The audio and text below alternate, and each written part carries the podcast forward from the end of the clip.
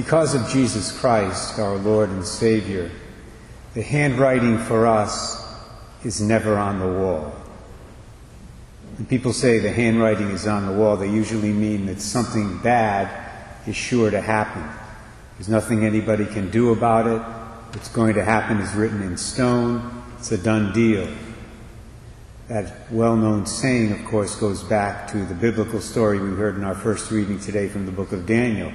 Belshazzar, the Babylonian king, profaned some of the holy objects that his father Nebuchadnezzar had robbed from the temple in Jerusalem before he burned it down in 587 BC.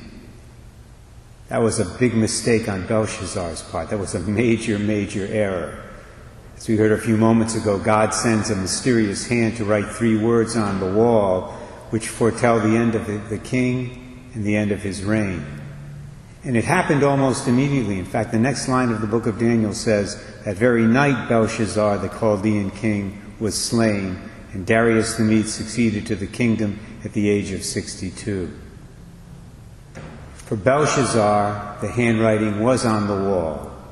He did evil, he was condemned, and he suffered the consequences of his actions. Period. End of story.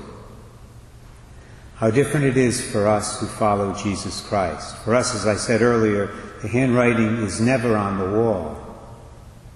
Never. That's really the good news in a nutshell. Regardless of what we do, regardless of how bad or numerous our sins are, our fate is not sealed until we take our last breath and leave this earthly life.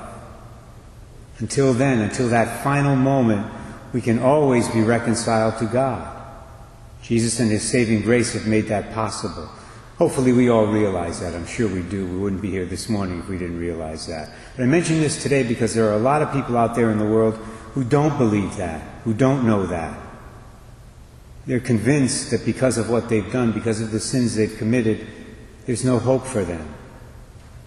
We have to help them to see otherwise. We have to help them see the truth and encourage them to seek the Lord's mercy, especially in and through the sacrament of reconciliation. In fact, I encourage you to try to do that for at least one person during the upcoming season of Advent.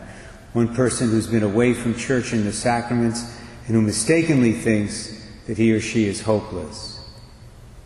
If you can help that person to do this, if you can help that person to understand that the handwriting is not on the wall for him or for her, I can guarantee you Almighty God will be very, very pleased.